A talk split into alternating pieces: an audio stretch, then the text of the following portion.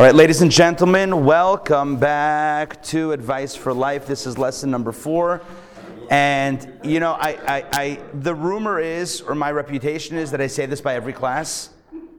But this time, for sure, Rocky and Bullwinkle. Who remembers Rocky and Bullwinkle? Yes? Right? Watch me pull a rabbit out, out of my hat. Again, this time, for sure. And it never worked. It never worked with Rocky and Bullwinkle. But I digress. The point is, today's class is off the charts. Good. We have an incredible class in store for you all today.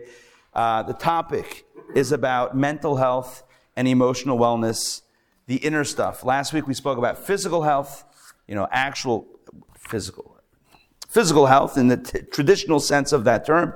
Today we speak about mental health and emotional health. I want to begin with a story. The story is that two psychologists meet each other after 20 years. Last time they had seen each other was in school, both practicing psychologists, and they meet up, same age. One looks like he's straight out of school, young, right? Not a gray hair on his head, just young and, and, and looks great. The other one looks old and, and weathered and wearied. And so the, uh, the, the, the older looking one says to the younger looking one, there's the same age, says, How do you do it? I mean, after 20 years of listening to people's problems, to their worries, to their anxieties, to their tsaras, how do you possibly stay so youthful after listening to so much heartbreak and heartache and, and, and, and all that stuff? The other one says to him, You mean you're listening? okay, so, all right. I'm sorry, could you repeat that? I know, well, sim- similar. That would have a similar punchline effect. Um, all right, so these three psychiatrists are sitting at a bar telling each other their deepest, darkest secrets. So the one says, All right, I have to confess. I have to confess. This is my secret. This is my dark secret. I have stolen from every single patient I've ever seen in my practice. The second one says, That's nothing. I have this, this is my deepest secret. I just fantasize about killing, but murdering my patients. Sorry for going so dark. The third one says, My deepest vice is I can't keep a secret. that was a punchline that I knew would come in a wave or two, like a beat and a half. Boom.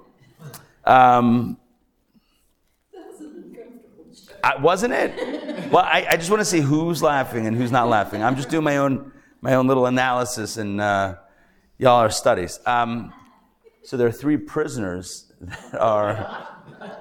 I thought we once we're on a roll, right? We should just go for it. So three prisoners that are uh, slated for execution. I mean, we're dark already. All right, so like three prisoners slated for execution, and they bring out the first one for the in front of the firing squad and he's petrified, doesn't know what to do. He's trying to create some sort of diversion. He, just, he, gets a plan, hatches a plan in his mind. The firing squad, they say, ready, aim, and he shouts out really loud, tornado, tornado, we're, t- we're tornado. They all look and they drop, they think there's a tornado happening. They drop the guns and they say they run and he's able to escape. The next day they bring out the second guy. And he also hatches a plan. They ready, aim, and he says, tsunami, tsunami. They all drop and they run and he escapes. Third day, he's thinking, what can I do? I mean, uh, tornado was taken, tsunami was taken. Hey, ready, aim, and he shouts out, fire.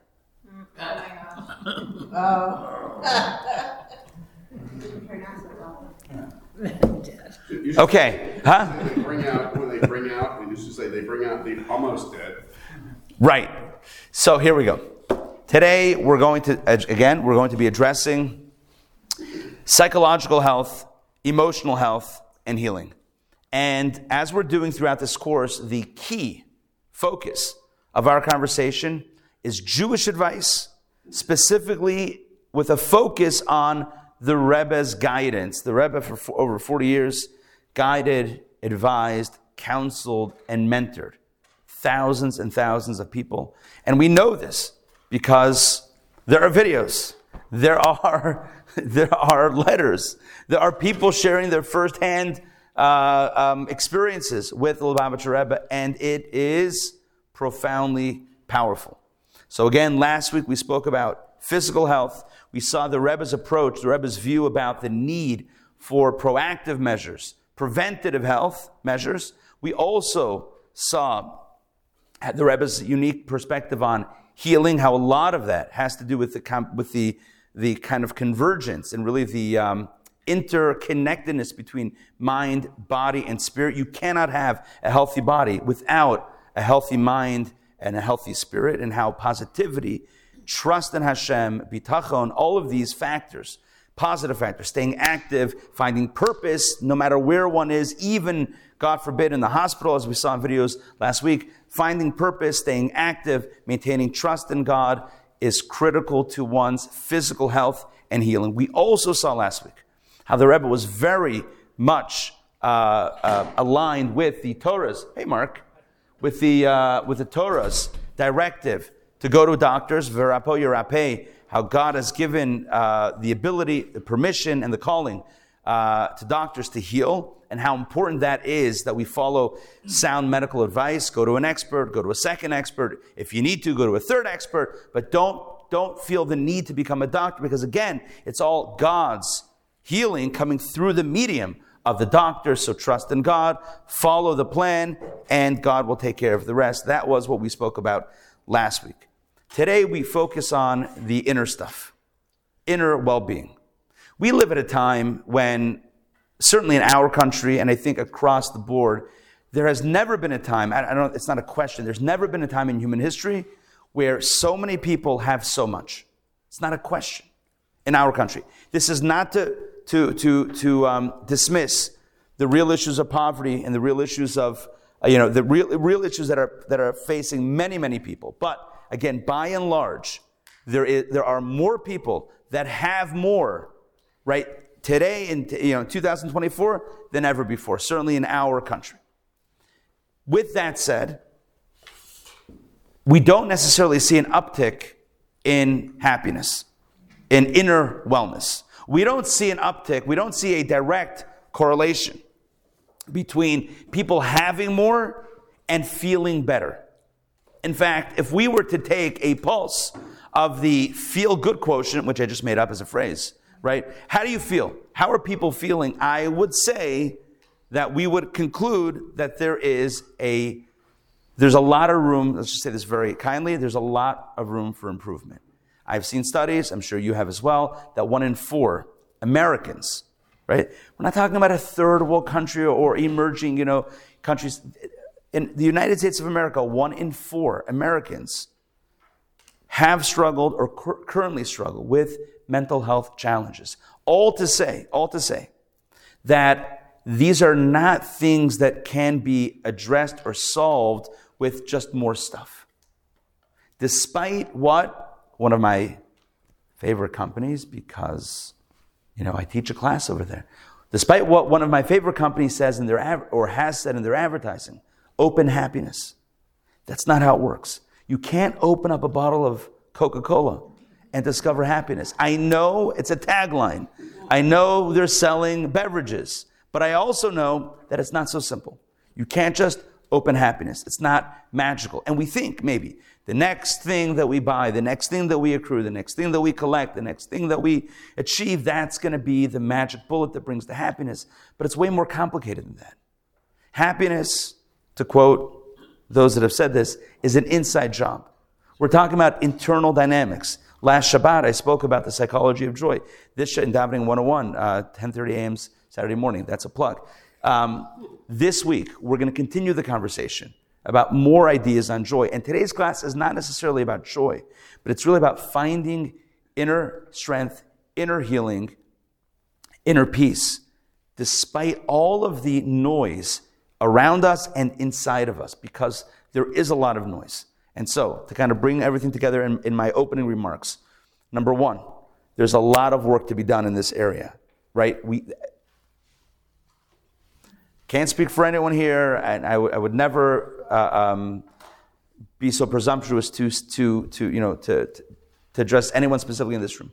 But I would say that we're well aware of the mental health and the emotional challenges that are very prevalent in our society. So, so that is point number one. Point number two, there's a lot of discussion that needs that has happened, continues to happen, and still needs to happen. Number three, today's class is about presenting Jewish wisdom on mental health, on emotional well-being, on inner health and well-being and healing, specifically through the lens, the unique, the unique lens of the Lubavitcher Rebbe. As I mentioned last week, one of the biggest categories of questions that the Rebbe received was with regards to health. Well, this is so, this is true also regarding mental health and emotional health. I'm talking about issues such as sadness, depression, um, anger issues, anxiety. These were all very real issues that real people had that, that sought the Rebbe's counsel. Not because he was a psychologist, but because as someone who is so well versed in Torah, right, and, and, and Torah's perspective, the Rebbe was able to give powerful advice. So, today we're going to explore this, and I think it's going to be very eye opening. Certainly, the approach that the Rebbe took in many scenarios is unique, and I would say different, runs contrary to some of the major uh, um, streams of psychology. And, uh, and, and we're going to unpack this today. We're going to watch a few videos. We're going to explore the Rebbe's letters on, on the matter. And I think we're going to come away with some, some powerful guidance. So I want to begin kind of the exploration by discussing for a moment the typical, I would say, the classic psychological approach for dealing with issues. So if you can, right, if you can imagine in your mind's eye, what does a classic therapy session look like? Again, classic stereotypical session look like. What does the room look like? Describe the room. Let's go. This is an open forum. Huh? what? A couch. Excellent. You guys are reading my mind. Tissues, a box of tissues. Couch, tissues, right? The therapist is sitting where? Right? A chair, behind the desk or not behind the desk. The patient, the person seeking help is, is what are they doing? Lying down. lying down on the couch, maybe sitting down, maybe lying down, right? And what is the person seeking help doing? Talking, listening. No. No, no, no. The, the person seeking help, the, the, the patient is talking, talking, unburdening oneself, speaking, sharing. And what's the role of the therapist? Again, typically, typically, typically. You're almost as cynical as I am. No. So, wait, look at the clock. No, but what else? Listening. Listening. Very good. Listening, guiding, getting to the core of the problem. So, how did that make you feel? Right? So, what do you think are the solutions? Right? So, like, trying and really analyzing the problem, dissecting the problem, getting to the root of the problem, right? Which parent is at the source of the problem? Like, getting to really to the core of the issues. Correct? I would call that, I mean, more or less, right?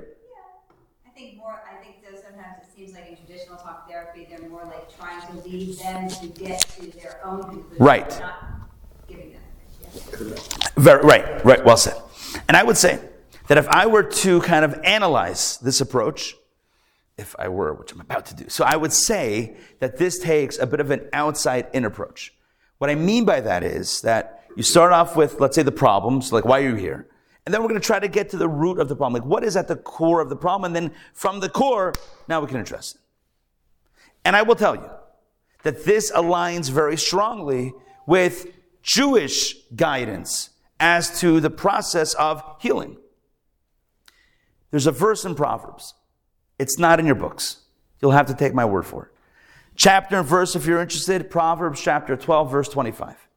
It says, Daiga belev yashchena. That's the word. Daiga belev, which means if you have worry or anxiety in your heart, yashchena. Yashchena typically is translated, I don't know what the King James edition says, but typically is translated as, well, the translation that I've seen is um, quash it. Quash. Q U ash. Quash. What does quash mean? Squash. Not squash. no, that's a game. Kidding. Suppress. Suppress, put it down, quash it, quell it. Oh, another Q word. Quell, quash, suppress. Suppress it. Suppress it. Right? Maybe squash. Squash it. Squish it. Suppress it. Daiga belev yashchena. If you have worry, anxiety in your heart, great. What does that even mean? Oh, if you're worried, just just uh, just get rid of the worry. As if It works. as if that's so easy. So the Talmud discusses this. Classic Talmud. Talmud in tractate Yoma, the tractate that talks about Yom Kippur. What a tractate to talk about anxiety and worry.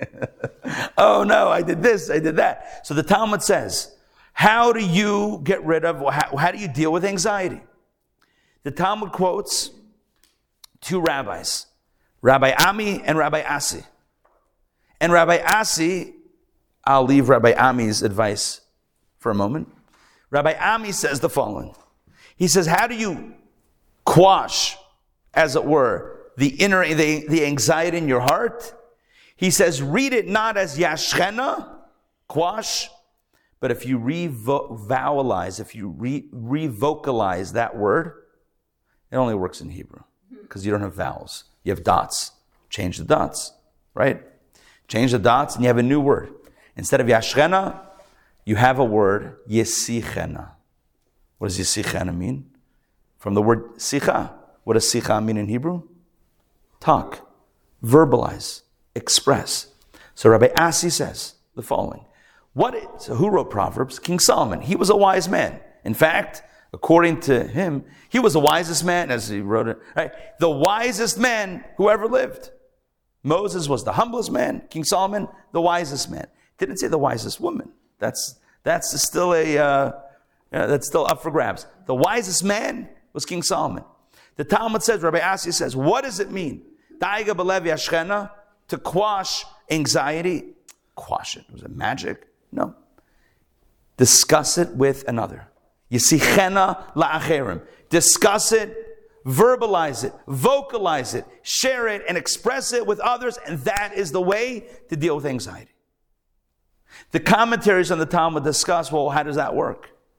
Right, so now that we've said not just quashing it, but discussing it, well, how does that make it better? And the commentaries point out a number of things. Number one, when you discuss something, first thing is you're acknowledging it. Right? You're, you're naming it.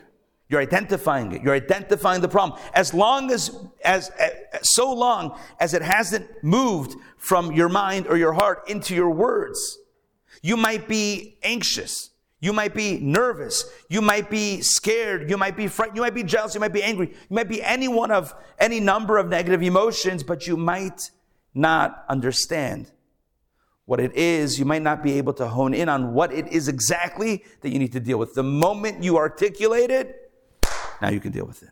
That's benefit number one of Yasichan al Benefit number two of discussing it is when you discuss it, not only do you label it, when you discuss it, you can begin to get clarity yourself. Right? Not only as to the problem, but also to, as to the solution.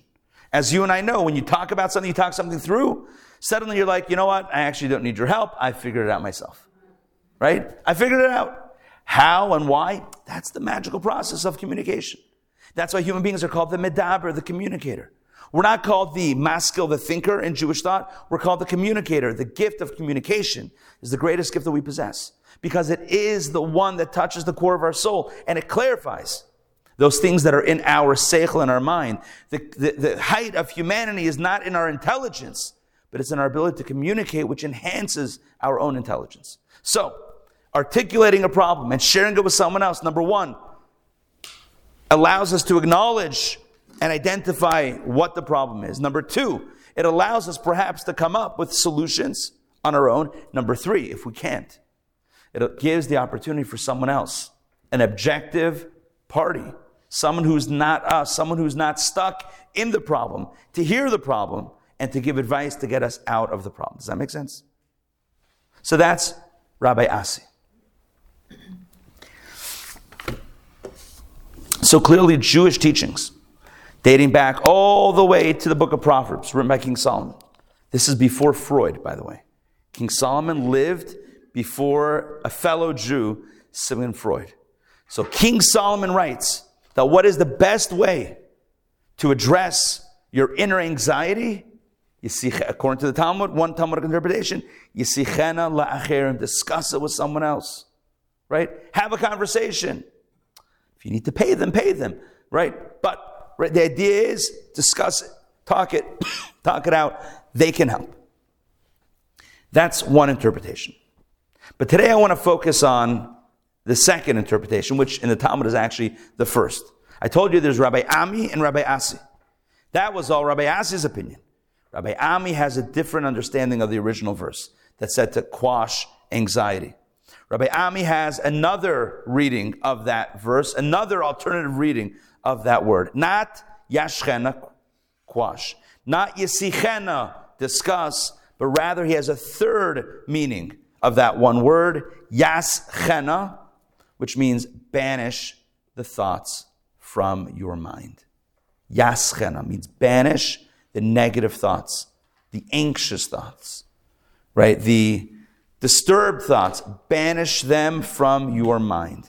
What Rabbi Ami is advocating is another model of healing.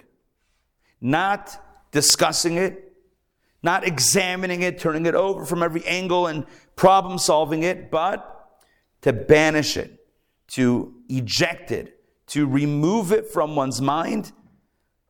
In other words, what is the best way to deal with thoughts that are distracting, that are, that are like a diversion to our, to our inner health? The best thing to do with that, he says, is move along. Eject it and keep on moving forward. So, my friends, as we'll see today, in a number of occasions, to a number of individuals, the Rebbe um, utilized and advocated for this approach, this third approach, or the second approach that we've that, that I've mentioned, um, to deal with challenges of both mind and heart. This idea of yaschena, this idea of removing it from one's mind, removing it from outside of one's focus. Yes, there were many times that the Rebbe advised people to seek professional help, whether it was therapy or medication, etc. Obviously, goes without saying. Today's class, we would have not, I don't know that there would be much to share to say that when one needs professional help, one should go to professional help. That, that seems to be, um, that seems to be uh, a clear and obvious truth. But what I want to share with you today is a unique perspective that the Rebbe shared on specific occasions to specific individuals, but that might be helpful in certain situations that we find ourselves in. That is under certain circumstances or in certain situations. It's about, it's less about focusing on the problem and more about clearing out the problem to allow, to allow one's inner health to emerge. And I'm gonna, we're gonna explore this in depth. I know I'm giving you the outline of where we're going with this um, you'll see we're going to go through four case studies two that are in letters, two that are in video, four case studies where the Rebbe utilized this approach in one way or another um, and, and guided and counseled people toward better mental and emotional well being. Um, and along the way, we'll also encounter the underpinnings, the core spiritual and psychological underpinnings of this approach, and we'll also discover the unique connection and relationship that the Rebbe had with one Dr. Viktor Frankl, the famed Jewish Austrian psychotherapist, founder of logotherapy, and the author of Man's Search for Meaning. All of this coming up today in lesson number four of Advice for Life. So now let's go to the case studies. Let's go to the case studies. Case study number, any questions so far? All make sense? Yes.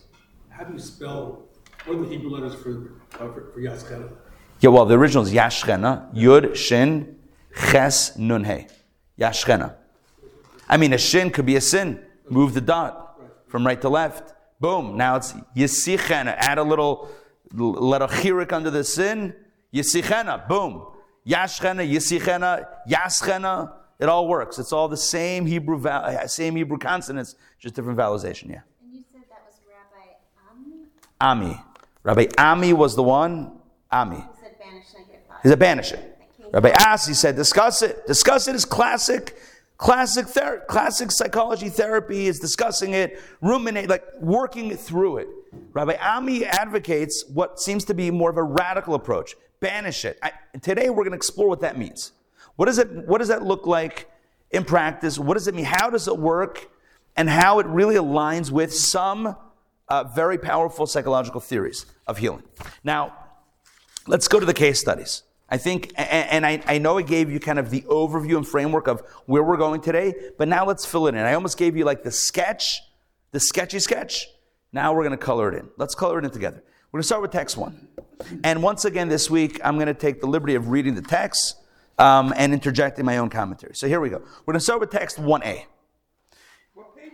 Uh, 92. So this goes back to 1965. In 1965, a young man reached out to the Rebbe. Now, as, I, as I've shared with you in previous sessions, we don't have the letters that people sent in. All we have are the responses that the Rebbe wrote in reply to the letters that were submitted. Now, personal information, details, etc., anything that would, so if it was too personal, it was never published. If it was not too personal, then all the personal details were redacted, but we have the core advice. So there is some extrapolation that we are going to be doing based on the response to understand what it was that the, that the writer wrote. We don't have that communication clearly, but we, there's enough information in the Rebbe's response where we can figure out more or less, we can piece this together. So here we go. Here's what we know. In this letter dates back to 1965. A young man writes to the Rebbe. By the way, we know the gender of the writer based on how the Rebbe addressed the letter. He would write Shalom Uvracha to men and Bracha v'Shalom to women. He would switch the order of the greeting. The di- Shalom Bracha means peace and blessings. To, he would write to men. To women, he would write blessings and peace. He would just reverse the order. So if it starts off Shalom Bracha, we know that a man wrote the letter, it's response to a man, and vice versa for women. So, huh? How do you know it's a young man? Uh, from other clues in the letter. We don't. The whole letter is not here, but it, we have clues from from the letter. So a young man reached out to the Rebbe in 1965. He was struggling with two issues. At least two issues are addressed in the Rebbe's response. Number one, issue number one, negative thoughts, disturbing thoughts. Now, what are those negative thoughts, disturbing thoughts? So I don't know. Were they um, self-harm? Was it spiritually um, impure thoughts, etc.? I, I don't know the exact nature of those thoughts, but he was struggling with keeping his thoughts in a healthy place. Okay, that was number one. Number two, he was dealing with a lot of guilt and shame over past negative behavior, negative choices that he had made. So those are the two things that he writes about. Here is what the Rebbe writes. And we're going to do this in three parts text 1a, 1b, 1c. Text 1a. The Rebbe writes as follows With regard to the thought which you expressed in your letter, again, we don't know what that is, but regarding that, the Rebbe writes, I believe I've already written to you before that there are many problems and states of mind which are best dealt with by dismissing them from the mind completely, at any rate for a period of time. It is then possible to return to those problems with a fresh mind and, a more, and in a more objective state, so as to evaluate the problems in their true perspective and reality, and it is then easier to find the proper solution. In the vast majority of such cases, the individual himself can decide how long this period of dismissal from attention should be, judging by the degree of, of objectivity uh, which he can attain as time goes on. In short, to kind of summarize this first part, um, the Rebbe is essentially advocating that the individual that wrote to him dismiss, push away in the language of the letter. This was written in English, it's not a translation, to literally um, dismiss them from the mind completely, to push them out of the mind, whether it's permanently tzugazon or for a little bit amount of time, either way. Now, but that raises the obvious question. The obvious question is, well, how do you push away a thought? How do you dismiss a thought from your mind? That seems way easier said than done, right? Um, aside from, we're going to deal with the idea of, are we just trying to like cover up problems and, and dismiss them and not deal with them? Uh, we're going to address that in a moment, but let's first, first understand what the Rebbe is saying. He's saying dismiss it from the mind. It's like, you know, the famous uh, thing about, the famous experiment, like trying not to think about a pink elephant. And the only thing you can think about is a pink elephant. So like, how do you dismiss something from the mind? The more you try not to think about it, the more you're going to think about it. So here the Rebbe continues, text 1b. And he says it's not simply about banishing a thought or dismissing a thought, it's about redirecting thought. It's about replacing it with another thought, with a happier thought, with a healthier thought. Text 1b. Needless to say,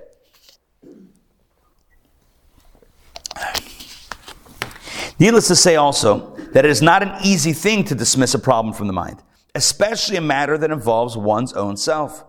This would be almost impossible unless one can engage one's thought and attention in a completely unrelated subject. For man's thinking process is constantly in a state of flux and has a tendency, consciously or subconsciously, to revert to the subject matter which one wishes to dismiss from the mind. Therefore, when resolving to dismiss the matter from one's mind, it is necessary immediately to find some other subject unrelated to the first in which to engage one's attention. Another point, which is also almost universally true, is that it is not easy for the person involved to find the proper subject in which to engage one's mind. But here it is possible to receive help from friends who would know you and your psychological makeup. Undoubtedly, you have such friends within reach. The Rebbe here advocates not simply for dismissing uh, these negative thoughts. And again, what they were, I don't know. It would probably help if we knew, but we don't. But the Rebbe was advocating not, or advising not just for dismissing thoughts because, as he's saying, that's not, you can't do that, but rather, more precisely, to rechannel, to redirect, to replace those thoughts with other thoughts, other thoughts that are not related to those original thoughts, but in a completely different direction in a healthier space. And if the person who's too close to themselves can't come up with a thought that is so different than the original thought and they find themselves stuck in a loop, then ask someone for help. Find a friend, a friend who knows you, and ask them to help you through this and to guide you toward a, a redirected thought. Um, that is how, that is what the Rebbe is advocating. Now, then the Rebbe addresses in text 1c the second issue. The second issue was, as I mentioned before, guilt, shame, remorse, um, etc., over the past. And the Rebbe says something fascinating. This is text 1c. Generally, he says, page 94, there is the teaching of our sages that nothing stands in the way of repentance for the past and commitment for the future. Here too, the principle enunciated above may be applied, namely, that although it is necessary to end the transgression immediately, whether it is a sin of commission or omission, it is also often necessary to end immediately any self recrimination or brooding in regard to the sins of the past. One of the obvious reasons for this is that brooding over past failures is bound to be depressing and discouraging and would undermine one's confidence in the future, even one's confidence in the efficacy of tshuva repentance. Therefore, it is advisable to dismiss such thoughts for the time being and leave them for a more propitious times. For more propitious times. May God grant that you should have good news to report in regard to all the above. This is powerful. The Rebbe is addressing one of the areas that I think people, human beings, often get stuck in, which is beating ourselves up over the past. To quote Jackie Mason, every Jew knows a building that he could have bought in Manhattan or in New York, right, for $5. Oh, if I would have bought that building, I'd be rich today. Okay, now that's a joke, but real life is not always a joke. How often do we beat ourselves up for either the things that we've done, commission, or the things that we haven't done, as Rebbe says, omission? We're not talking about buying or not buying a building. These would be things of ne- things that we should really feel guilty about. And we think that the more guilty we feel, the more righteous we are. Because isn't that a sign that we're righteous? Isn't that a sign that we're a good person with a healthy conscience? If we feel bad, doesn't that mean that that we're that we're we have a, a moral and ethical spiritual compass? And the Rebbe says, yeah, not exactly, not exactly, because what that also means that you don't believe in the power of teshuvah. Because teshuvah, repentance, return, changing, pivoting means that you've changed, and therefore there's no reason to look at the past anymore. Right? That's not the same you. That's not the same you. Does this make sense? Yeah? If you really believed in God, if you really believed in Judaism, if you really believed in Teshuvah, if you really believed in yourself, then why are you bringing the past back? Why are you digging that up? So Tzvi Freeman, Rabbi Tzvi Freeman lives in our community here. An unbelievable scholar and, and articulator of, of deep ideas. So we have a, a magazine that we publish a few times a year called Currents, a magazine that is from this community. People write whatever they want, open forum, ideas, thoughts, Torah ideas, etc. So he wrote something about Teshuvah in our high holiday issue. So he, if, everybody, if anybody wants a copy, let me know. I can give you a copy. It's a fantastic magazine. Um, okay. So he writes over there that beating yourself up over the past, and it's similar to what the Rebbe writes. And I'm paraphrasing what Tzvi Freeman wrote, what he wrote, but something like this. It's voyeuristically reliving the thrill of sin. It's not self-righteous. It's, it's like, oh my gosh, I can't believe I did that. Meanwhile, meanwhile, you're reliving it. What about if it's not a sin, it's just uh, a mistake, you didn't buy the building and. No, we're not talking about that. We're talking about someone who feels guilty about doing something wrong, objectively wrong. Again, the feeling of guilt is the eve, the Yetzer Hara's way, the evil inclination's way of getting you to taste it again. It's giving you a taste of sin again. To really move away from it means you moved on. You're not bringing it up, even in a self righteous way. I know what you're thinking. So then, why do we, Yom Kippur, why do we say, I did this, I did that? Okay, we'll leave that for a, a, a different time and discussion. But the point here is the Rebbe is advising this person your, your, guilt is keeping you stuck or is keeping you in a negative space. Okay? Meditate on the power of Teshuvah.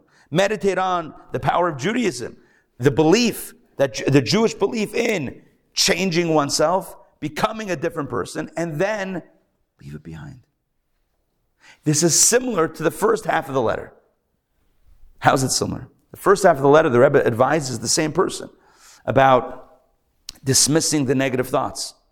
Whether they're about, it's about the current thoughts or the past indiscretions, it's the same advice. Move, move past it. Move past it, and there you will find healing. How does it work spiritually? How does it work psychologically? We're going to get into it. But this is the advice. I want to lay it out in four acts, in four case studies, and then get back to the how. But here's now the what. So the Rebbe is, now again, not in all cases. Obviously, in certain cases, you need to deal with it. You need to expose it. You need to dissect it, to work through it, sure. But in this case, the Rebbe was saying to this person, distracting thoughts, negative thoughts, dismiss them, move, move, to, move in a different space. Get your head into a healthier space. Don't worry about that. The past, don't worry about the past. Past is past. Keep it, stay in a good space. That's number one. Number two, case study number two. And again, I know there's open questions on this. How does it work? Why does it work? Does it even sound or feel right? We're going to get there in a second. Second case study. Second case study has to do with or, or involves a woman whose name is whose name is uh, whose name was Mrs. Tybal Lipsker. Now, who is Mrs. Tybal Lipsker? She lived in New York, not originally from New York, as you'll see in the video. She is the grandmother, or was the grandmother, of our very own Rabbi Zalman Lipsker, who is the rabbi at Chabad at Emory University. So the rabbi at Chabad at Emory University, right? Emory. Chabad rabbi, rabbi, and Mrs. Lipsker. So Rabbi Lipsker's grandmother is the focus of our second case study. She wasn't into discipline? You'll see in a second what's her story. Her story is as follows. Her story is she grew up amidst poverty and amidst a lot of a lot of uh, um, difficulty, a lot of challenge. She that affected her very difficult in a very severe way with anxiety and sadness. She turned to the Rebbe for advice. This is the advice that the Rebbe gave her. All right, here we go. Thank you, Yaakov. Oh, did it follow me? Okay, so one second. One second. All right, all right. I know what to, I know what to do with cameras like this. I put up the stop sign, and then it stops following me. Okay, here we go.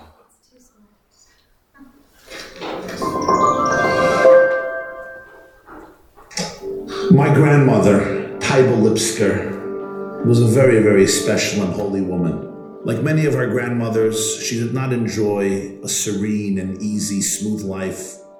Growing up in Bolshevik communist Russia as a Jew was difficult. Raising a family in Georgia during the 1930s under Stalin's tyranny The other Georgia. was far from simple. Then came the war. They escaped the former Soviet Union on false papers, came to the displaced persons camps, the DP camps. Again, life was anything but serene, raising a large family, sometimes in one bedroom flat. My grandparents made it in 1947 to the United States of America. They settled on a farm in New Jersey. That too didn't turn out so successful, and they relocated to Brooklyn, New York. My grandparents raised nine beautiful, amazing children and a tenth orphan. Making a livelihood proved very complicated, and the upheavals of her life took their toll on her. She suffered from anxiety, from depression, from melancholy. And one day, my grandmother consulted the Lubavitcher Rebbe what to do about her internal psychological and emotional state. And the Lubavitcher Rebbe gave her fascinating advice. He, he suggested to her that she go to as many Jewish weddings as possible and to dance away at these weddings and inspire other people to dance. As it happens to be, my grandmother was an exceptionally skilled dancer. She embraced the Rebbe's advice, and for decades, she would go to every possible wedding and dance away.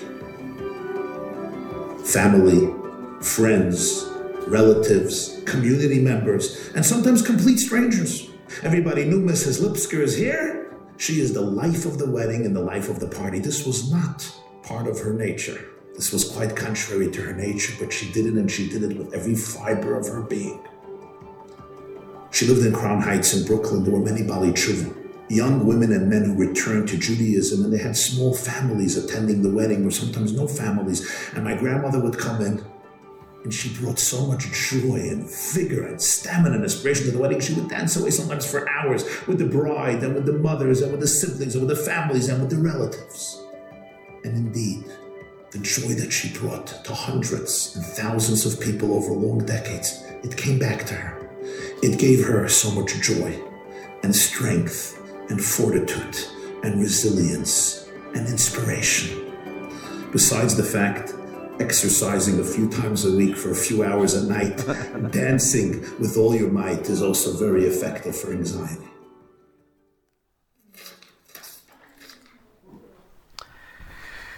So I'll tell, you, I'll tell you the crazy, it's like the postscript of this. So Rabbi Zalman Lipsker at Emory, he also, like at every wedding, he was like on the dance floor and he dances. And his siblings also. And he didn't know this story.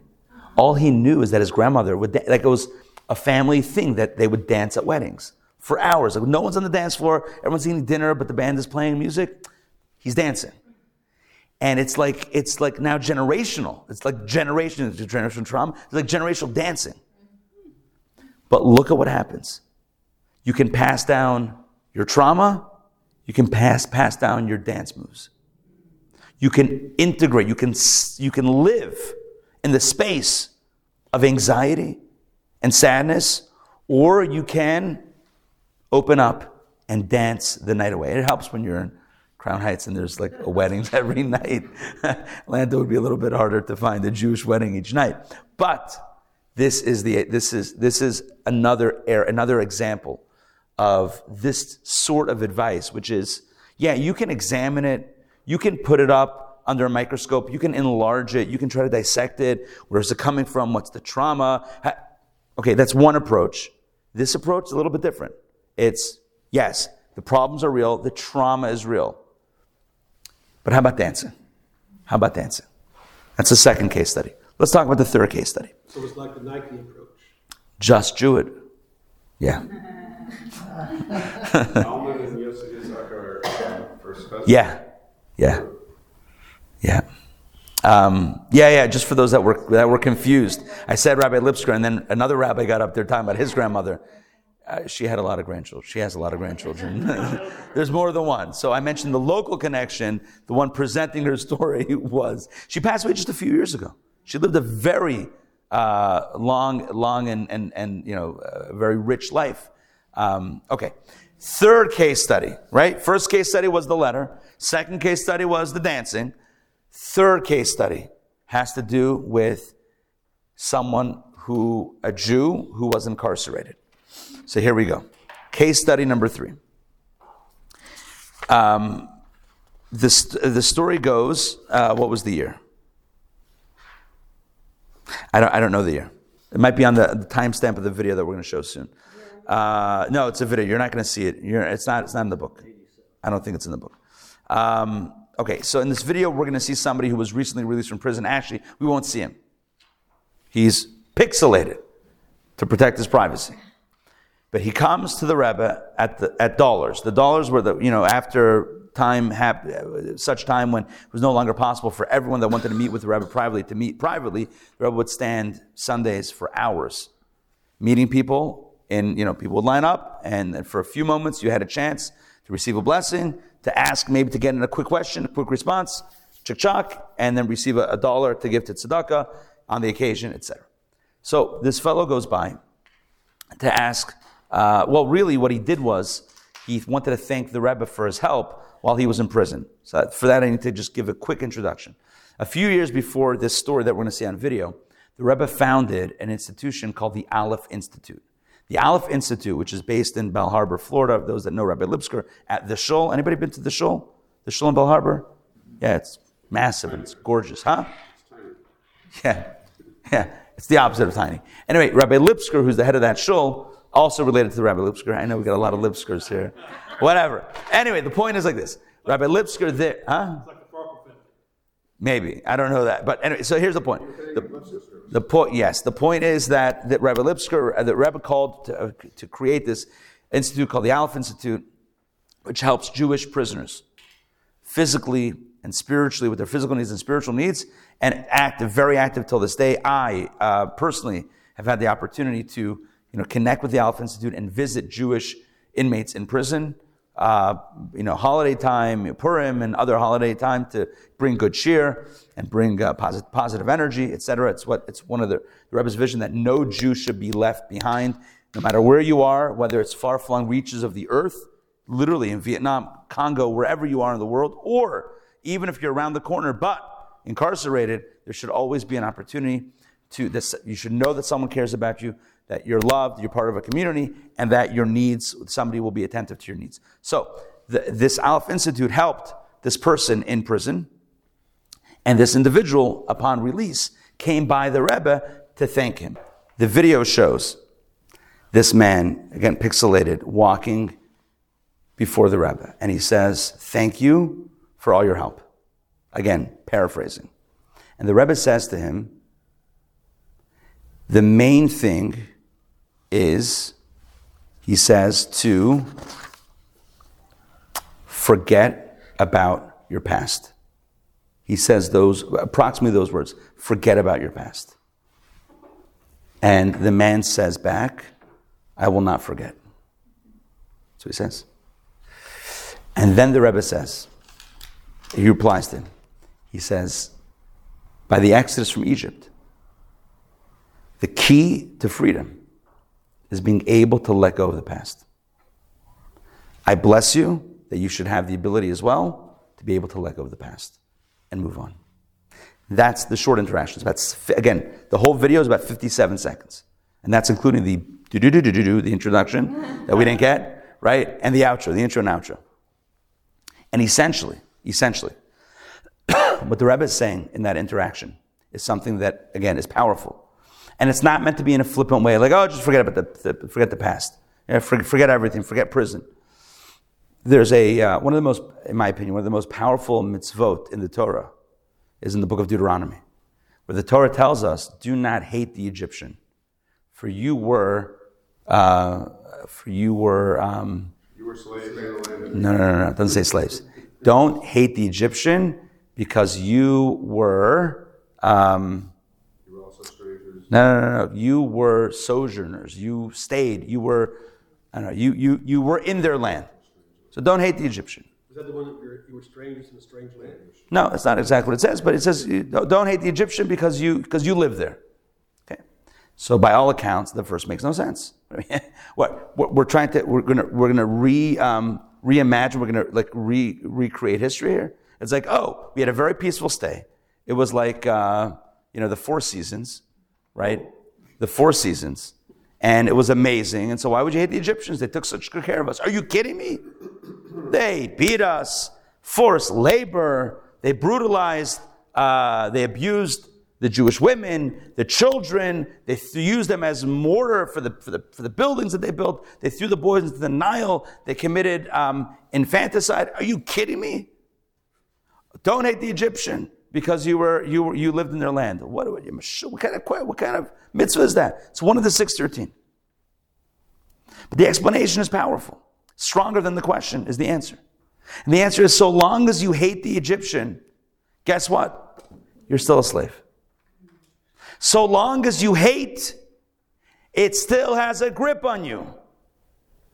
If you really want to be free, you, for yourself, not because they deserve it, for yourself, you need to have the ability to move beyond that experience. So long as you can't get rid of that experience, do you know what they did? You know what they did? You know what you did? You know what? Where are you? You're still in Egypt. You're still back in Egypt the whole time. Egypt, Egypt, Egypt, Marsha, Marsha, Marsha, the whole time. Obsessed with Egypt. I know what you're thinking. Aren't we obsessed with Egypt? We're obsessed with the exodus from Egypt, with this very theme. We're obsessed with moving beyond Egypt. We have a whole holiday committed to that. How does that jive with, uh, um, what you said uh, about Amalek? I was thinking the very same thing.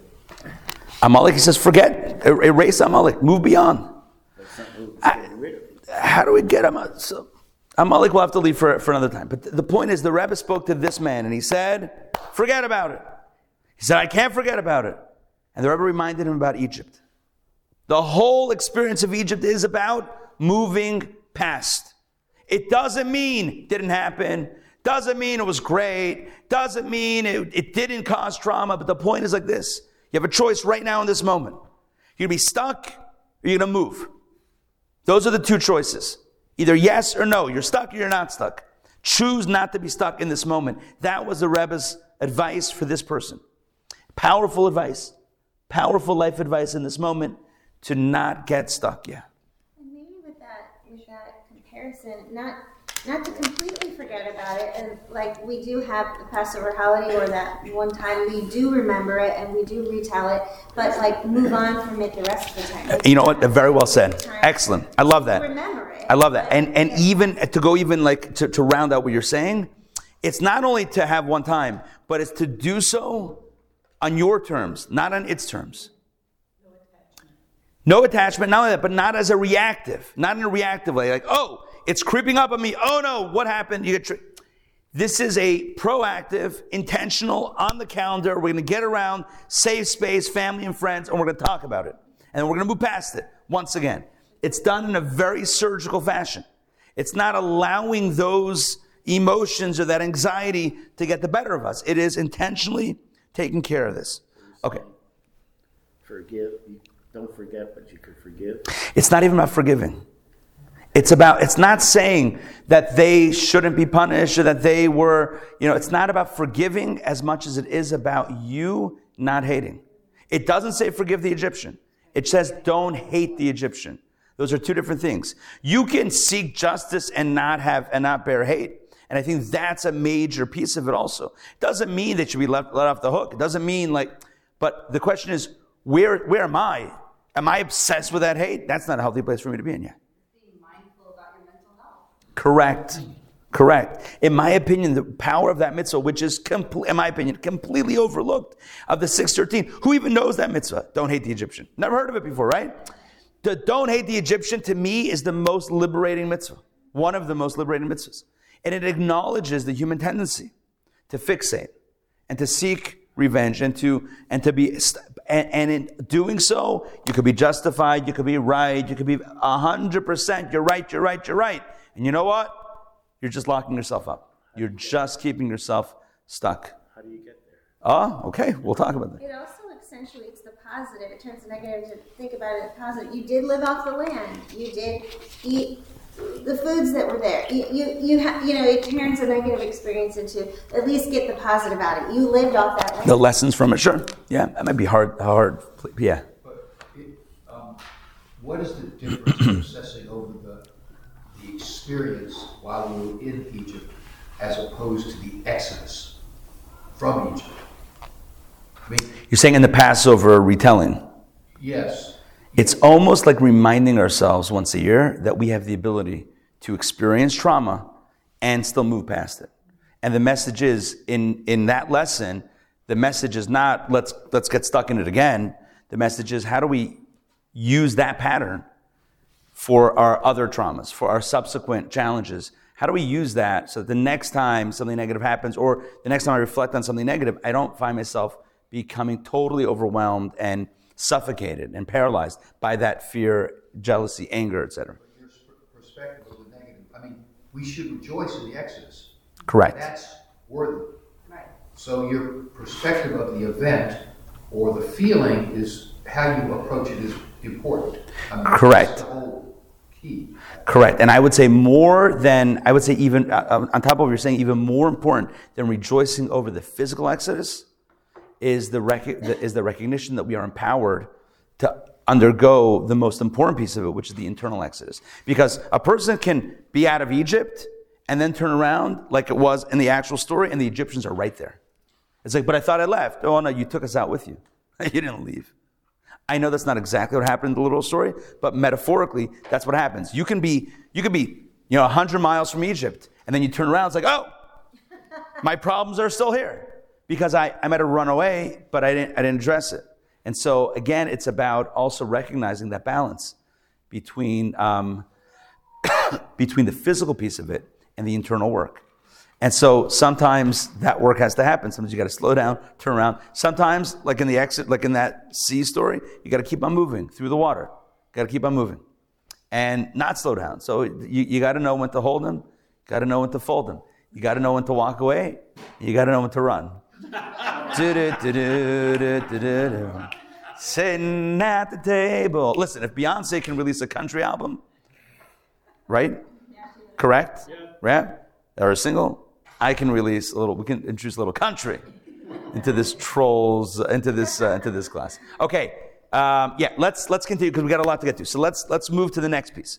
Um, fourth case study. We have four case studies. We did three out of four. Again, to recap, first case study was the person who was struggling with uh, um, distracting th- negative thoughts and guilt over the past. Second case study was Mrs. Lipsker. Third case study was not the video. Was the was the person who the former inmate. Fourth case study is the sister. Okay, what's going on here? So a mother writes a letter to the Rebbe in 1960, com- uh, um, concerned about her daughter, her younger daughter. She had two daughters. And the younger daughter was um, was not as uh, engaged in life, was not as upbeat, was not as active as she would like. She was concerned about her daughter's just internal well-being, well-being because she seems to have checked out a little bit on, on life's activities. Um, the Rebbe writes a letter back, very insightful, um, as can be imagined, but also very interesting in the angle of the approach. Text 2a. I'm going to read this, page 95. The reasons for your younger daughter's condition are not at all complicated. The causes seem to lie in the fact that your daughter is subconsciously jealous of her older sister. And such a feeling manifests itself by a desire not to be interested in those activities where the person is unable to compete successfully. Does that make sense? Mm-hmm. The younger da- the older daughter is very successful. The younger daughter is intimidated or, or jealous or whatever it is. And so she's like, I don't want to be involved. I don't want to, I don't want to do that. I don't want to be part of the math club, the. I don't know what the letter was, but whatever it is, because I don't want to be inferior. Therefore, your younger daughter shows little inclination to engage in the activities in which her sister is more successful than she. However, since such is the attitude of jealousy, creating a subconscious feeling of guilt, one is prone to compensate for it by an outward show of attachment. That is why she flies to the defense of her sister if anyone should say anything disparaging against her. So, on the one hand, she is jealous of her sister or seeking to avoid that type of being less than her sister, living in that her sister's shadow is affecting her to the point that she wants that she's disengaging from certain activities. On the other hand, because she feels guilty about that, so she is very much flying to the defense of her sister, which kind of creates this duality of, of running away and running toward. So that's the first part of the letter. Second part of the letter, Rebbe advises what to do about this. Text 2b. At the same time, this diagnosis suggests also the method of therapy, namely that every effort should be made to restore her confidence by offering her opportunities to engage in such activities where she can take a, a leading part and excel herself. Needless to say, this should be done in a gradual way, for in her present state of mind, she would be reluctant to undertake responsibilities all at once. But surely, both at school and in other cultural circles, there are opportunities for her to develop her artistic and other talents. It would be, a, it would be psychologically beneficial to her if, if the activities would be of a kind in which her sister does not participate.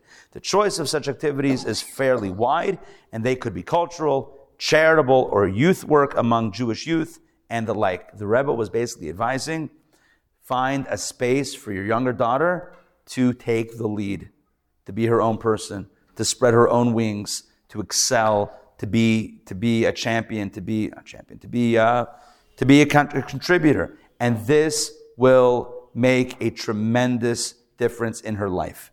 Now, again, the advice seems fairly intuitive. It seems even fairly obvious once it's spelled out. The younger daughter is struggling in certain, or, or checking out of certain areas, not interested. The Rebbe says it's not disinterest. It's not like she's giving up on life. It's, it's that she doesn't want to, she can't compete with her older sister. Give her her own space, create her, her own lane, and she will excel in that space. But once again, just to kind of connect the dots here, we see a similar, a similar focus. The Rebbe is not saying, you know, to focus on the problem. The Rebbe is saying focus on the solution. If this is the area of challenge, great. Give her an opportunity elsewhere to excel. Find another space for the magic to happen. And then the magic will happen. So, again, it's about moving away from the areas that one seems stuck in. This is the, the Rebbe's advice in this case as well. So, we've described it in four cases, four scenarios. Each case is different, each case is unique. We've explained how, we, we've shown how the Rebbe guided four individuals in four cases to kind of, you know, for lack of a better term, move on or move past or move in a different space, move in a different area. And our question is, well, how does this work? And we said it's based on the, you know, the Talmud and, and, and, the, and the verse from Proverbs, Daiga Belev, Yaschena. If you have a, a, a, anxiety in the mind or an cha- internal challenge, then the key is to push it away, to dismiss it. So we talked about sukkahs how that we talked about you know how you dismiss a thought. It's not about dismissing; it's more about rechanneling or re-engaging somewhere else. But how does it actually work, and is it even healthy? Is it perhaps, does it seem a little too simplistic? Like, oh, don't worry about it. Do something else. What is it? Distraction? What are we talking about here? So I need to clarify. The Rebbe's perspective, the Jewish perspective, in, in this, in this avenue of, of help is very deep and very powerful. And it's based off of a core spiritual truth in Judaism, and that is, and it's a belief, that at the core of the human being lies an inner reservoir of health. That at the core of the human being lies a divine soul a piece of God that is at its core full of love, full of beauty, full of harmony, and full of health. That that is the truth of who we are. And that the other stuff, the other layers that exist within ourselves don't represent the true us, but an aberration, some, uh, some sort of obfuscation, some sort of concealing layer that hides on the core beautiful truth that lies inside. Which means that if you were to know that inside this husk, if you were holding a clump of dirt and someone told you inside this dirt there is a diamond, what would you do? Would you start analyzing the dirt? Or would you seek to brush it away to get to the beautiful core inside? I would assume that instead of spending all your time analyzing, right, magnifying, right, turning over, identifying the exact type of dirt that there is, you would probably spend a little bit more effort and more time clearing the dirt, wiping away the schmutz. You know, that's dirt in Yiddish. It's a great word. Wiping away the schmutz, getting rid of the, getting rid of the dirt and get to the diamond. But that's only if you know and if you believe and you trust that deep down there is that diamond. Judaism believes that. The Rebbe believed in people. And again, in some cases, obviously, the third time I've said this caveat, in some cases, there is no other option other than really the, the professional help, you know, or, or medical. You, know, you, you sometimes you got to deal with it on that level. But oftentimes, or sometimes, at least we can say sometimes, the Rebbe advised people to recognize that inside there is that space of health and beauty. And know, there's that, that, that, that, that, core, that, that pure core. And the greatest thing, the, the best step that the person could take that moment is to clear away the schmutz, to clear away the negativity, and find that space. At the same time, Judaism has the same view on the world itself. The world is not a jungle, it's a garden, which means that there's beauty in the world. There's something beautiful about the, the rush and the flow of life itself. If a person can get out of their own head, out of their own problems, and just tap into the, the, the vibrations, the energy, the symphony of life, that holds, that itself holds profound healing waters, profound powers of healing. Does that make sense? This is at the core of the Rebbe's advice. It's not flippantly saying, oh, ignore it, it'll go away. No, no, no, no.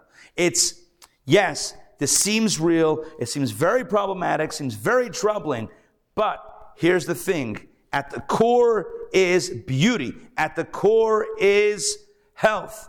Clear it away, you will find it. Or plug into something else, plug into life, plug into uh, um, uh, uh, uh, you know areas of life of being productive, in which you can channel, which you can connect with that flow of life, that flow of energy that is way healthier than holding up a mirror to ourselves 24/7 and saying, "How do I feel? How do I feel? How do I feel about how I feel? About how I feel? About how I feel?" Right? Because that is a self-perpetuating state of just getting stuck, stuck in ourselves, in sometimes, oftentimes, a very unhealthy way. Let's take a look at a text that really brings out this idea. Really beautiful text, text number three. Okay, page 98. The Rebbe wrote this 1986. Text number three, Text three, page 98? No? seven. 97? Yeah. So text 98, the Rebbe writes this, uh, sorry, text three, page 98. The Rebbe writes this in 1986 to um, a mental health professional who sought the Rebbe's advice. So we don't know exactly what she wrote, but we know that she, she, she was in the field of mental health, and she asked the Rebbe for advice. Here's what the Rebbe writes. It is difficult to offer counsel from afar, as the conditions of the country, the family, and so on have a direct bearing on the situation. Those who observe a situation from close proximity are better and more expertly equipped to arrive at an effective treatment. However, since you are already written to me and everything is by divine providence, I wish to emphasize something that I have witnessed in the majority of similar cases. A decisive and extremely effective method, which to my amazement is not used, at least not as much as it should be used, is Hesachadas, Hesachadat, guiding the patient to entirely remove their mind from actively dwelling on the problematic issues at hand. The more the patient succeeds in ceasing to think about and dwell upon those issues that are, that are the cause of their problems, the greater will be the ability of their natural internal healing powers, along with their other positive and, and curative aspects, to function with increased intensity and bring about healing. The above may be accomplished through arranging that the individuals are preoccupied with activities that lead to personal fulfillment, such as doing someone else a favor, something that in any case is acceptable to all and therefore should not be difficult to convince them to do.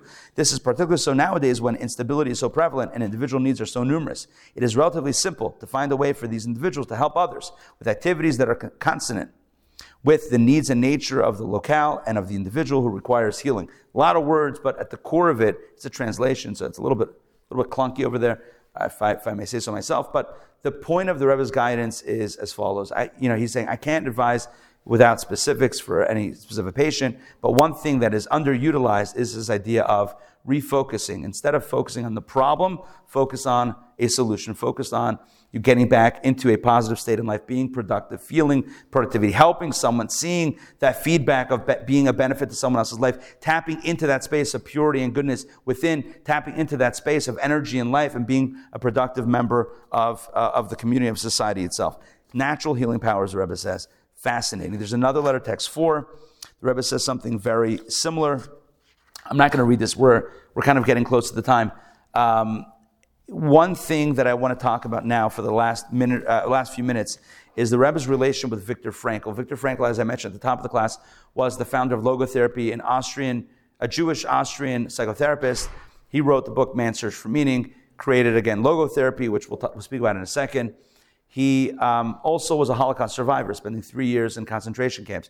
He saw his father, sorry, his parents, his brother, and his pregnant wife. They were murdered um, in, uh, during the Holocaust. They were murdered by Nazis. And he experienced, he went through all of that.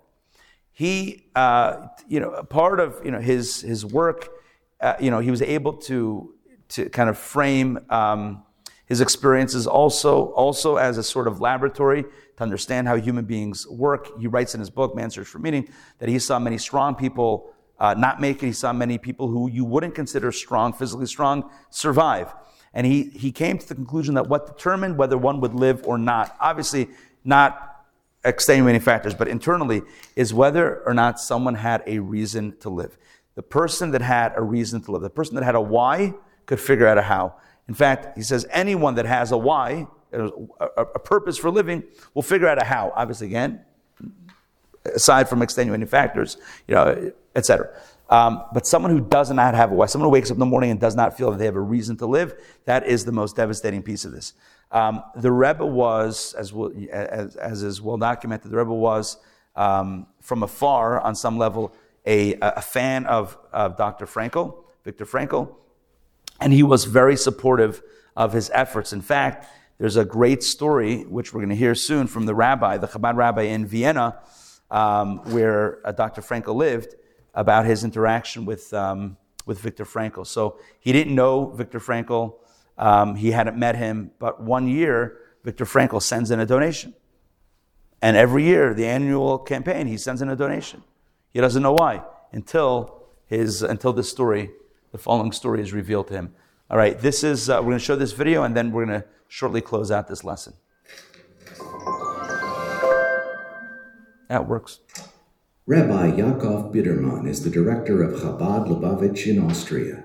Shortly after he arrived in Vienna in 1981, he began to receive annual contributions from Dr. Viktor Frankl, the pioneering psychiatrist and founder of logotherapy. התעלומה הזו, שפרופסור פרנקל מצא לנכון לתרום דווקא לחב"ד, לארגון דתי, לארגון שעוסק בהפצת היהדות, למרות שהוא עצמו לא, בשום צורה לא הזדהה כאדם ששייך, נפטרה לנו הרבה שנים אחר כך. רק בשנת תשנ"ה. איש ביטחון מודיע לי שישנה אישה מבוגרת שמעוניינת לפגוש אותי, ואני אמרתי לו שיכניס אותה. והיא התחילה במילים האלו, היא אמרה לי, קוראים לי מרגרטה חייס. אם אתה חושב שאתם השלוחים הראשונים של הרבי לאוסטריה, יש לי בשבילך הפתעה. אני הייתי השליחה הראשונה של הרבי לאוסטריה. הייתי די המום, והיא ממשיכה לספר. היא קיבלה הזמנה לפגישה ויחידות עם הרבי. ובאותה הזדמנות אני סיפרתי לרבי שמפעם לפעם אני חוזרת לאוסטריה. ובסיום אותה, אותו מפגש, אותה יחידות, הרבי ביקש ממנה שבפעם הבאה שהיא נוסעת לאוסטריה, הוא היה רוצה שהיא תיצור קשר עם המזכירות של הרבי. הוא רוצה לבקש ממנה שתמלא משימה מסוימת. זאת אומרת, רק כמה חודשים אחר כך התכוננתי לחזור לאוסטריה. אמרו לי בשמו של הרבי שכשאני מגיעה לווינאי, שאני אצור קשר עם פרופסור ויקטור פרנקל, ושאמסור לו בשם הרבי שלא יתייאש ושלא יבוש מפני המנהיגים, ושימשיך בדרכו וימשיך בהפצת משנתו, שיתחזק, והרבי מברך אותו שהשם יצליחו והוא יזכה לפריצת דרך. דוקטור ויקטור פרנקל היה אה, פסיכיאטר עמית של אה, זיגמונד פרויד לפני השואה בווינה. אחרי שהוא היה במחנות ריכוז וחווה אה, מצבים יוצאי דופן, הגיע למסקנה הפוכה. כלומר, האדם ביסודו הוא מחפש תכלית ותוכן לחייו, ולכן הוא האמין שרפואת הנפש מאוד קשורה יותר עם הענקת אה, תוכן ואמונה, ערכים לבן אדם. הוא עמד בראש מרפאה חשובה, והוא גם היה מרצה באוניברסיטה, אה, והשתתפו רבים בהרצאותיו, אבל יחד עם זאת, אה, הוא היה מושא ללעג ולקלס, כי האסכולה הפסיכואנליטית של פרויד שלטה בכיפה, והיו מפריעים לו אפילו באמצע ההרצאות. הוא היה עד כדי כך פגוע שהוא באותם ימים, כשמרגרטה חייס חיפשה אותו במרפאה, אמרו לה שהוא כבר תקופה לא הופיע. היא הגיעה אליו הביתה. אה, נקשה בדלת ללא כל הודעה, כי לא היה לה אפשרות להודיע לפני כן, והיא תיארה שכשהיא נכנסת אה, לבית, כשהיא פותחת את הדלת, פותחת אה, לה אישה שלא נראית יהודייה. היא יכלה אפילו להבחין שהיה תלוי אצלה בתוך הבית. היא הייתה בטוחה שזה מאוד מוזר שהרבי שולח אותה לעודד מישהו שגר בבית כזה.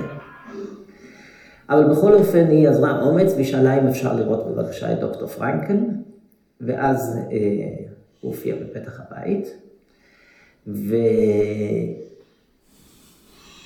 שאל אותה מה, מה הגברת רוצה, והיא ענתה לו שיש לה בשבילו מסר מרבי שניארסון מברוקלין, ניו יורק. היא אומרת, בבת אחת אה, פניו השתנו, הוא אמר לה, תיכנסי. יש לה מסר מרב, היא נכנסה, הוא ביקש ממנה לשבת בסלון, ואז היא אומרת לו, הרב שניארסון ביקש ממני למסור לך שלא תתייאש, שתתחזק, אל תבוש מפני אלו שמלעיגים, סופך להצליח ותזכה לפריצת דרך. אלו, זה היה תוכן הדברים שהיא מסרה לי. היא אומרת, ההתרגשות שלו הייתה משהו אה, שהיא מעולם לא חוותה אצל אדם מבוגר, עוד אצל אישיות כזו. הוא פשוט פרץ בבכי תמרורים. ואחר כך לקח לו זמן עד שהוא יכל לדבר, והוא הראה לניירות שהיו לו על השולחן. אלו היו ניירות, טפסי אה, הגירה לאוסטרליה. הוא היה כל כך מדוכא מהיחס אליו, שהוא החליט אה, לעזוב את וינה. ועכשיו, כשהוא קיבל את המסר הזה אה, ממנה, המסר שהרבי העביר אליו, הוא אמר לה, אני אתחזק, אני חוזר, אני חוזר לעבודה ואני אמשיך. הוא התחיל בצורה מאוד אה, בטוחה אה, להטיף את משנתו. הספר שלו, האדם מחפש משמעות, Man's אה, Search for Meaning, תורגם ליותר מ-12 שפות. הספר הופץ בלמעלה מעשרה מיליון עותקים. אני רציתי לאשש את הסיפור הזה, אחרי שהיא סיפרה לי את זה, אני ביקשתי להתקבל לפגישה אצל פרופסור פרנקל. הוא כבר אז היה די מבוגר, למעלה מגיל 90, אני התקשרתי אליו ושאלתי אם אוכל להתקבל אליו לפגישה. הוא אישית ענה בטלפון בבית, הוא אמר לי שהוא חלש מדי, הוא לא יכול להיפגש.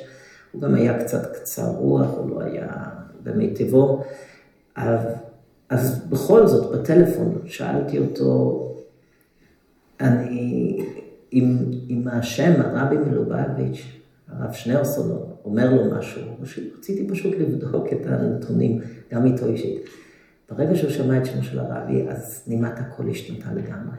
הוא פתאום נהיה מאוד סבלני. הוא אמר, ודאי, ודאי ששמו של הרבי מלובביץ' אומר לי הרבה. אני חייב לו המון. אישול עם זר פיל, הוא אמר לי בגרמנית. הוא הוסיף ואמר, ich verehre, ich schätze den Rabbi sehr. Er hat mich in einen sehr kritischen Moment geholfen. ברגע מאוד קריטי הוא עזר לי, אני חייב לו רבות. So here's what I want to say about that. Uh, first of all, it's an incredible story. But what I want to say about that specifically is that, Viktor, so ironically, Viktor Frankl needed a reminder that his work was meaningful. right? The guy who wrote the book, Man's Search for Meaning, needed a reminder from the Rebbe not to give up on his work. Remember that your work is meaningful. But I think just to go a little bit deeper and to connect everything, then we'll close out today's session. The key to Frankl's approach is really consistent with the Jewish approach, one of the Jewish approaches, but the one that we focus on today that the Rebbe advised, uh, um, you know, in, in these situations that we saw. And that is that we can focus on the negative. You can focus on the trauma. You can focus on, you know, exploring the heartbreak and the pain and the loss and the suffering. That's one option. You know, the, the Freudian approach is like, let's, let's focus on, on the problem. The other approach, the one that Viktor Frankl advises, is to focus on healing, is to focus on health, is to focus on purpose, is to focus on meaning. Right? What is my life for? And wh- where does life need me? It's not what I, think Frankl writes in his book. At some point in the camps, we soon learn that it's not what we had expected from life, but it's what life had expected from us. And that's a profound shift. And that's consistent with the approach of the Rebbe that we saw today. It's less about myself and my internal challenges, and it's more about what I am needed for, what my purpose is. And in that space of focusing more on purpose than on self, there is healing to be found. And so, my friends, as we conclude, as we wrap up today's class, just to quickly recap what we talked about today.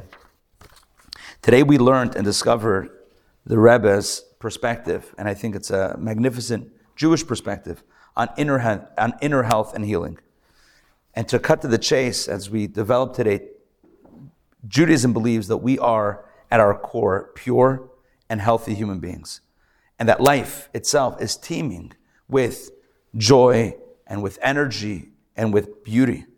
And getting stuck within ourselves and fixating on our problems is not always the best solution. It might keep us stuck in the very problem that we're trying to solve. Sometimes the best thing is to get up, is to redirect our attention, seek out opportunities, harness our talents, and start making a difference. And it's not about ignoring the problem. It's about upending it. It's about addressing it really from the inside out, not from the outside in. It's addressing things from the inside out, starting from the place of inner purity and inner beauty. And so, my friends, my blessing for all of us is that we should never get stuck. But if we get stuck, we should remember that inside, we do have a place to go to, a place of purity, a place of beauty. And that outside of ourselves, in life itself, in the experience of life, there are beautiful people around us, beautiful relationships, amazing things, accomplishments that we can do, and a way to be productive, meaningful, and purposeful. And in doing that, we can feel on a very personal level better about ourselves. Thank you for joining me today for lesson number four of Advice for Life. Um, I hope you found it meaningful. Thank you, thank you. And uh, I, I, have a clap track that we can put, not a laugh track. That we want the raw, uh, but we have, uh, but thank you. Um, I, I invite all of you to join me back next week. Same bad time, same bad channel for our fifth lesson, which is called Above Adversity. Life is a series of challenges, sometimes very big ones. Some challenges appear in the form of difficult people or difficult circumstances. Some challenges come from within. Are we meant to go around our challenges, address them head on, embrace them? Um, so join me next week as we examine the Rebbe's guidance the people who sought his advice on dealing with life challenges. You don't want to miss it. All right, we'll see you then. Pleasure.